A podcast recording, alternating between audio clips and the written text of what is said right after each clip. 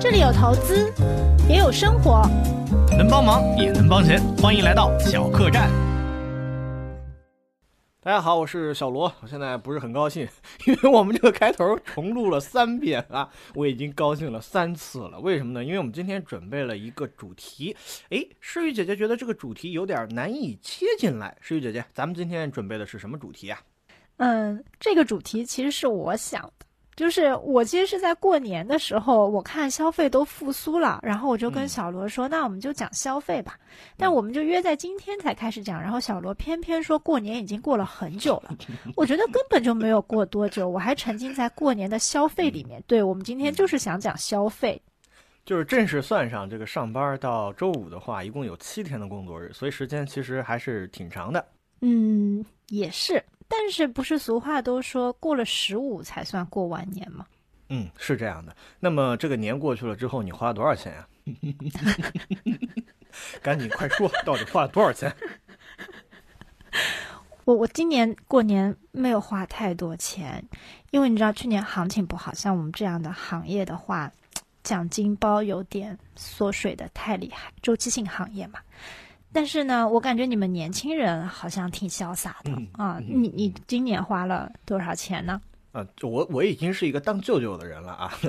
我过年除了给我外甥发了点红包，然后给家里买了一些米面、呃粮油啊，还有一些蔬菜呀，我基本上没有怎么花钱。因为我其实，在我们公司有一个外号，你知道什么？拼多多男孩。所以我觉得今天这个话题我是有发言的权利的，就是在消费主义的尽头，我其实是愿意把所有的钱都。拿过来去抄底基金，尤其是买消费，因为买消费，消费是一个牛股长出倍出的一个大的赛道，它是特别适合这个普通人来长期布局的。比如说我们熟知的一些呃知名的投资人啊，像巴菲特啊、彼得林奇，他们都在消费股的挖掘上都有一些非常不错的经历。对的，我觉得现在我们也看到身边好多年轻人啊，花钱大手大脚，然后就。我反正有好多嗯女性朋女性朋友，他们在年轻的时候可能赚五千块钱，但是老是要买五万块钱的包。但是我总是觉得，就是他们怎么不能看看那些投资大师呢？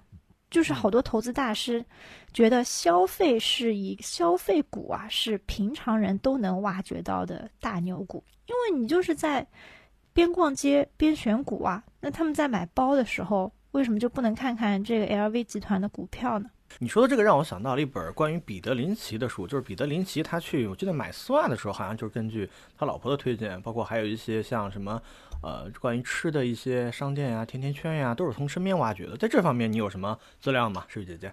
对，其实彼得林奇的话，大家如果看他的书的话，其实最著名的就是那个媒体小铺的那那个股票嘛。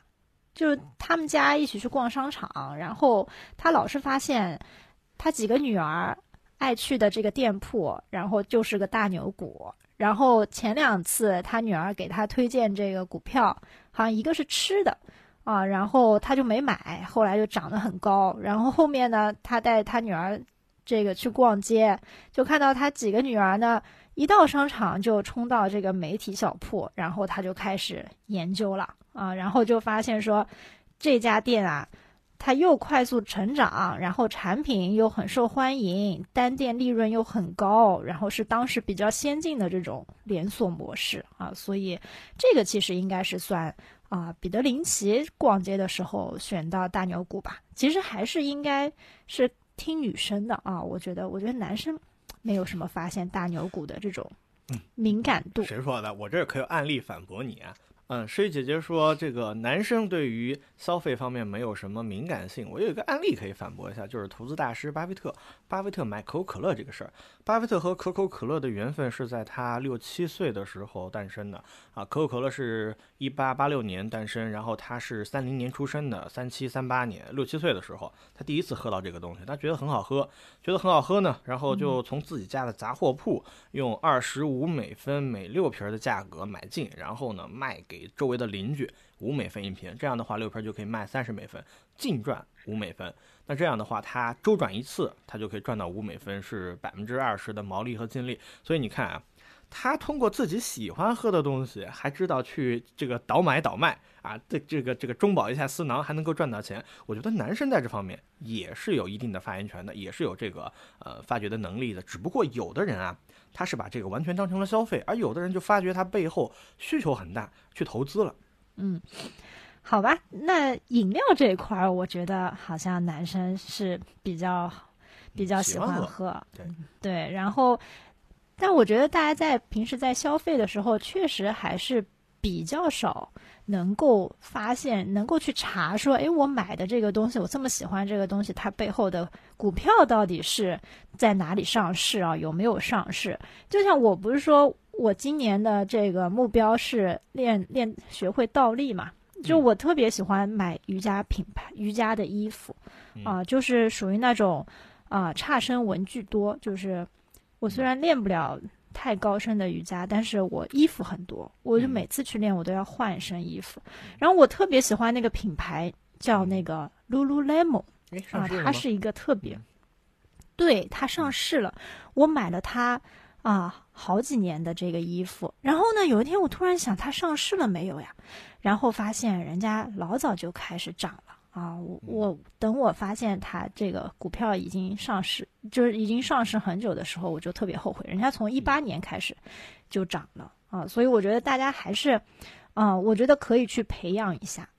比如说像我的领导，嗯，我的领导她的老公是干私募的啊，然后我经常看到他在试用各种化妆品啊，然后有一次，有一次跟我去出差。嗯，他就碰到两家超市，他就说我一定要去永辉超市，啊，然后他就说我要体验一下，因为是我老公让我体验的，嗯，然后他还买好多海底捞的调料，有有一阵买了好多，然后就说海这是海底捞新出的系列，她老公让她吃的，对，但是我怀疑他在撒我狗粮。我觉得其实，我听到关于无论是你的故事还是领导的故事，就是让我想到了彼得林奇《成功投资》那本书里面说的故事。就是林奇在最后还是提示了一下大家啊，我们刚刚我要也要提示一下，石姐姐你可没有见股票啊，我们没有见股票的啊。那个我彼得林奇对彼得林奇说的原话是什么？他说你在生活中去发现使用到某件美好产品的时候，哎。它是你可以关注这个股票的影子，也就是说，你这个时候去查看一下这个公司它背后的一些因素。它是否符合你选股的标准？就比如说我之前分享的巴菲特，他买可口可乐，他买可口可乐是有原因的，他不仅仅是因为喜欢喝最后才去买。就我举个例子啊，随便举几个。第一个，他喜欢那个业务模式简单、商业模式清晰的。那可口可乐很简单，就是购买原材料，生产浓缩糖浆，发给经销商，然后他们去勾兑。第二个就是强大的护城河壁垒。当时这里面还有个段子，什么段子呢？二战的时候，一个士兵呃抢滩登陆的时候，在给他家人的写信里面，他说的是：大家抢滩登陆之后，唯一担心的是岸上有没有可口可乐售卖机。哎，你发现他已经成为一种美国精神的代表了。所以这是第二点，强大的护城河壁垒。第三点是它的收益能力，净利润要翻番，资本收益高，而且他的这个明星管理人还要考虑到中小股东给他发放股息。那巴菲特在喜欢上喝可口可乐之后，发现哎。这三个要求，可口可乐公司都满足，他才去这个建仓布局的啊。那那不不完全是这个纯粹的就体验一下，所以我觉得大家要还是要客观的看待，还是要客观看待。要理智，要理智。是的，是的。其实这些大师留下来的故事都是说，哎，你要善于有善于发现牛股的眼睛嘛，就善于 发现生活的美啊。所以就是它只是一个啊，我觉得就是以一个一。啊，它它只是它只是一个啊，给你的一个提醒嘛，就是当你喜欢哪样东西，或者说大家都在追哪样东西的时候，给自己一个敏感度。毕竟咱们都是啊做投资的嘛。但是其实普通人买股票真的是挺难赚钱的。就就像我我我买股票就不赚钱啊，我其实就是一直在投基金。其实我觉得，如果觉得消费还不错的话，其实啊，我觉得中国的话就是消费和制造。两条主线嘛，对吧？就未来的话，因为我们这个消费已经占到这个 GDP 比较高的一个比例了，那国家又大力发展这个制造啊，解决一些卡脖子的关键的这个技术啊，所以我觉得消费和制造的话还是两条啊非常长坡厚雪的赛道。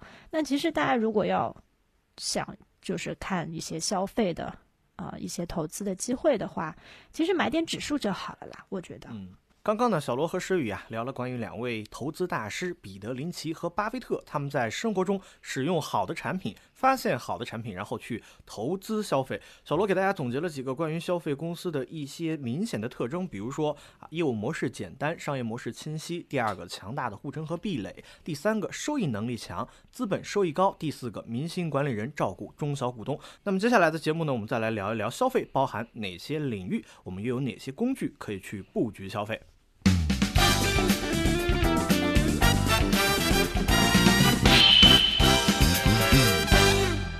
那个诗雨姐姐，大消费到底包含哪一些领域呀？大家听了这些，其实也是跃跃欲试了。我到像我，我就觉得这个白酒是挺强的。对，是的，啊，白酒是消费里面比较主要的一个投资的一一个主题啊。消费其实就是可选消费、必选消费嘛。啊，大家平时。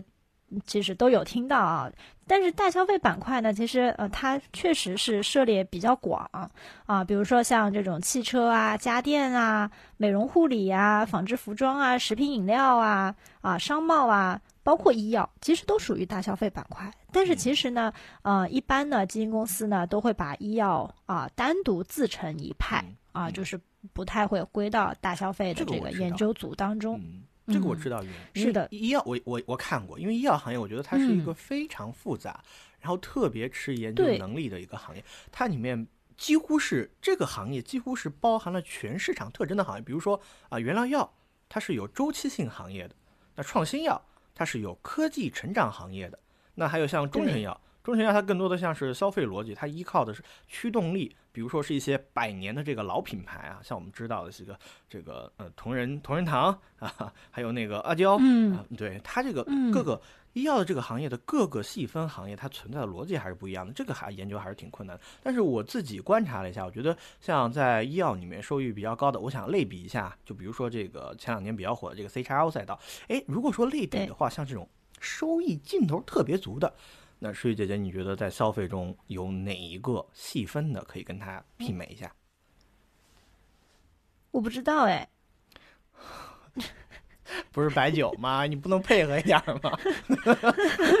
这 为什么是白酒？那我觉得白酒成长性不高。我觉得白酒成长性很强。呃，是这样，就是我们刚刚说了啊，这个消费分为可选和必选。那可选，我觉得我理解啊，我觉得有一个特别给大家很清晰的一个理解的一个一条路径，就是你每天你大概率要用到的，你有钱没有钱，大概率不会把它们剔除掉的，这些都是必选消费。那是必选，对，都是必选。那像可选这一些呢，就属于像什么，我今年这个年终奖发的比较多，像买辆车啊这种大价的这种可有可无的提升生活质量的。但是在这个必选里面，有一个是被划分的权重特别大的，就是白酒。尤其是从一六一九年之后，因为这个白酒，我们可以看到它这个主要的上市公司，它的盈利能力很强。盈利能力很强是为什么呢？我们可以拆分为一块来讲一下，就是所有的公司呢，我们具体来拆分，它都可以说是有上中下三方。那白酒的上游是什么？白酒的上游都是一些像粮食，而粮食它的定价权不会很强，这个国家也不会让它变得很贵嘛，对吧？中游的话就是一些品牌方，像高端酒，一千二、一千五以上的。呃，尤其是这个茅台，它的毛利润都可以到百分之九十以上，但是很可怕的，它这个市占率又高，然后又有这样的一个极高的这个利润率，定价权在它的手上。那它的下游就是针对一些像什么啊呃 B 端的企业、C 端的客户，还有一些什么平台，这些这些平台他们做的都是周转。所以从这个上中下游来看，定价权最强的、价值创造最大的还是这个中游，还是白酒。所以我觉得，我个人认为啊，我觉得它是可以类比于像呃医药这种高成长性的。但是我他们他们本来不是一个行业，不能够比啊。我我的意思仅仅是说它的成长性来看的话，我觉得它确实是很强的。对啊，它的就是白酒的话，还是 A 股比较有特色的一个板块吧。你你看，其实北北上资金就是其他就是外面的资金来买 A 股，其实就是。看说有差异性的板块嘛，那其实就是白酒板块嘛，对吧？然后国内的资金去海外的话，也也会找一些比较差异化的一些板块嘛。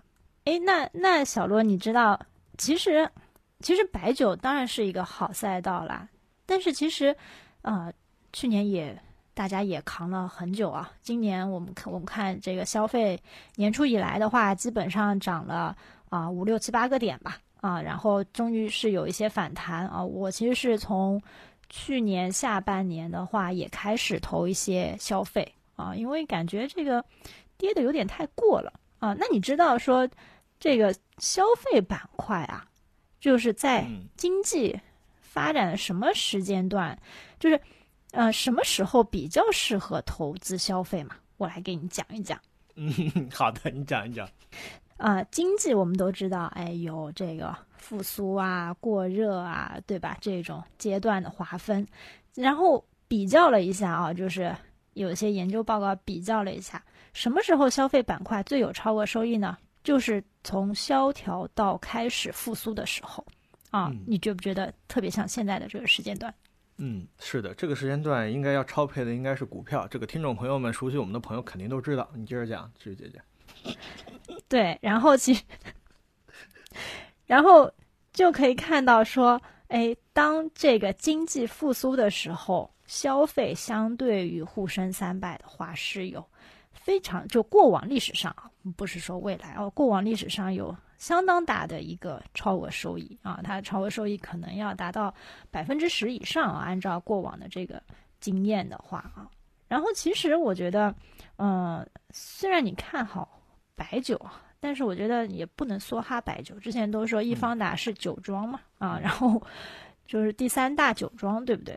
嗯但是就是，嗯，我觉得还是单压这个白酒，比如说大家都特别爱买这个招商中正白酒，对吧？它有好像有八百万投资人啊，但是我我就觉得。如果我买消费的话，我可能就买一些指数算了，或者买一些比较好的主动管理型的基金，嗯就消费类的基金就就可以了啊。嗯但是，哎，像这个消费的指数里面啊，我觉得也得跟大家说说，就是嗯指数特别多。我们在我我我在平时工作的时候，经常会碰到说，哎，呃中证消费、什么上证消费、什么还有国证消费，我到底买哪个呢？就是它们有什么区别呢？啊，这个的话，我觉得其实很简单，就是一句话，就是，呃，走势上没有太大的区别，就买哪个都差不多，只是说它的这个样本不太一样，然后编这个指数的啊、这个机构不太一样。像中证消费呢，就是中证八百里面来选的。我看了一下，它权重最高的是五粮液、茅台啊，然后伊利、泸州老窖、山西汾酒。啊，然后上证指数呢，它其实就是上海证券市场里面的股票组成的。嗯它前前几的呢，还是贵州茅台、伊利、山西汾酒，然后海天味业上来了，还有舍得酒业。啊，其实消费还真的是蛮多酒的啊，所以其实大家买哪个指数啊都差不多。不过呢，就是现在呢，就是有一些主动的消费的基金呢，其实也还能跑出蛮多超额收益的啊。小伦，你之前有没有采访过一些消费的基金经理啊？嗯，他们咖太大了，没采访到。但是但是通过这个哎，观察，其实我们也采访不到。对对，通过观察其实看到一些走势。呃，刚刚诗雨姐姐讲了嗯关于各个指数走势的这样的一个编制啊，其实那我也有一点这个小小的看法，就是除了它选择上市地，我们都说沪深两市嘛，那有的地方它选择上市地可能只仅仅限于沪市，那深市的东西它这个呃就采集不进去。但是呢，指数有一个很大的变质特点，它是按照市值和流通性交易换手来的。什么意思呢？就市场上大家看好的、大家都买的、市值越来越大的、盈利能力好的，它就会成为大的权重。就比如说像酒一样，因为之前刚刚我讲了，我看好白酒的原因，是因为它这个企业的盈利比较增速比较快，定价权强，护城河强，在外资看来也有一定的差异性。但是呢，我也要给大家讲一个它的弊端。什么弊端呢？嗯，我们消费买东西，那既然是买东西，一定有买方。那我问一下石玉姐姐，你们家嗯。平常啊过年周六日喝五粮液、喝幺五七三、茅台的多吗？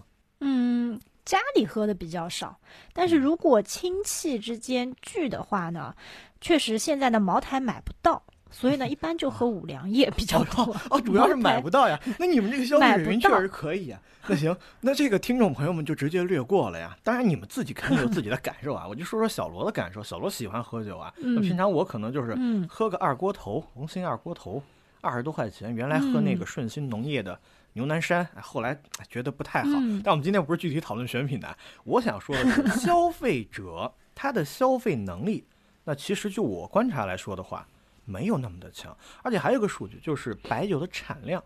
白酒的产量这个数据虽然现在没有更新了，但是我们从以前来看，应该是在二零一六年，它就见到了顶峰，然后就下来了。那么这大量的酒去了什么地方？为什么出厂价就一千出头，它能够炒到三千才能够买到，甚至买不到？所以这是一个很大的一个问题。那这是一个问题。那还有一个问题是什么呢？师姐，你知道还有一个问题是什么吗？是什么？